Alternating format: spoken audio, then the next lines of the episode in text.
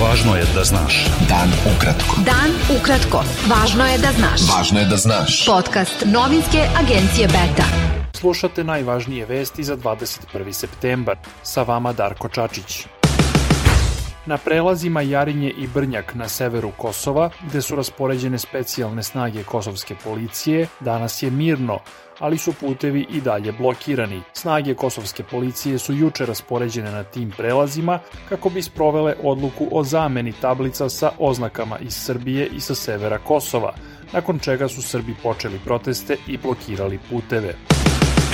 Srbija zahteva povlačenje specijalnih snaga kosovske policije sa severa Kosova i vraćanje situacije u pređašnje stanje, izjavio je predsednik Aleksandar Vučić nakon sednice Saveta za nacionalnu bezbednost. Vučić, koji se danas sastao sa ambasadorima Kvinte, rekao je da je odbio predlog Evropske unije za rešenje najnovije krize na severu Kosova. Ja sam tokom jučerašnjeg dana, a i jutros, u razgovoru sa predstavnicima najmoćnijih zemalja zapadnog sveta, dakle Kvinte, dobio predlog kako bi trebalo da izgleda, to je predlog Evropske unije, kako bi trebalo da izgleda tobožnje kompromisno rešenje i lično sam preuzeo teret na sebe i odbio sam to rešenje zato što to nije kompromisno rešenje, već je rešenje koje bi unižavalo Republiku Srbiju, a prevešću vam ga u najkraćem, to je rešenje kojim bi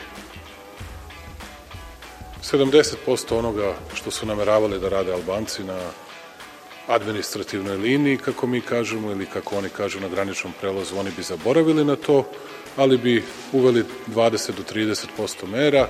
Vučić je naveo i da je zatražio odgovor od Evropske unije da li i dalje postoji briselski sporazum i kada će biti formirana zajednica srpskih opština kao njegov najvažniji deo. Ima još jedan uslov koji postavlja Savez za nacionalnu bezbednost. Mi tražimo hitan odgovor od Evropske unije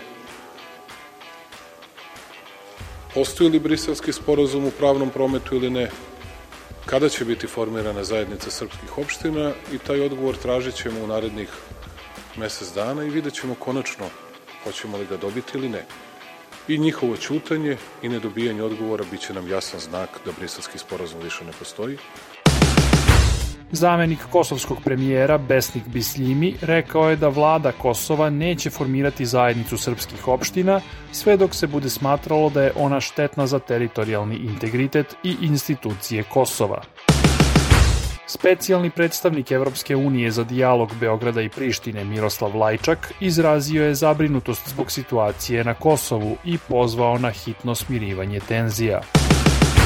Prema najnovijim podacima Ministarstva zdravlja Srbije, od koronavirusa je umrlo još 38 osoba. Infekcija je u prethodna 24 časa potvrđena kod više od 7200 od oko 25.000 testiranih osoba. U bolnicama je više od 4800 COVID pacijenata, od kojih je 188 na respiratoru.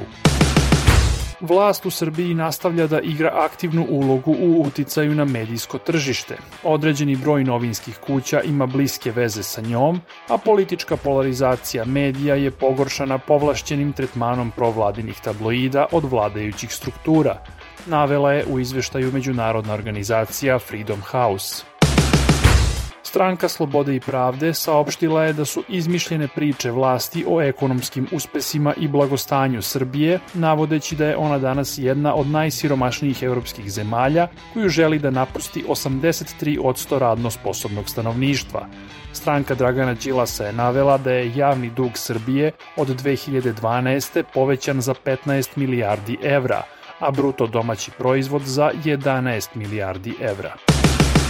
Slika stražar Paje Jovanovića pronađena je sredinom jula na Beogradskom aerodromu kod Beogradskog sekretara za komunalne i stambene poslove Nikole Kovačevića, objavio je Centar za istraživačko novinarstvo Srbije. CINS navodi da Kovačević, odbornik Srpske napredne stranke u Skupštini opštine Rakovica, nije prijavio carini umetničko delo plaćeno 140.000 evra, jer je mislio da ono ne podleže naplati carine. Beta. Dan ukratko. Budi u toku. Generalni sekretar Ujedinjenih nacija Antonio Guterres poručio je na otvaranju 76. zasedanja Generalne skupštine UN da svet konačno mora da se probudi jer je na ivici ponora. Guterres je naveo da je današnji multilateralni sistem previše ograničen u svojim instrumentima i kapacitetima. Nemački ministar spoljnih poslova Heiko Maas kritikovao je ponašanje Sjedinjenih američkih država prema Francuskoj kao iritirajuće i razočaravajuće. Američki predsednik Joseph Biden sklopio je prošle nedelje novi strateški savez sa Australijom i Velikom Britanijom, zbog kojeg je Kambera raskinula ugovor sa Francuskom o nabavci podmornica. To je izazvalo ogorčenje Pariza koji nije bio upoznat sa tim planovima. Liberalni kanadski premijer Justin Trudeau moći će da formira još jednu vladu, pokazuju delimični rezultati parlamentarnih izbora. Za sada još nije poznato da li će Trudeau moći da formira većinsku ili manjinsku vladu.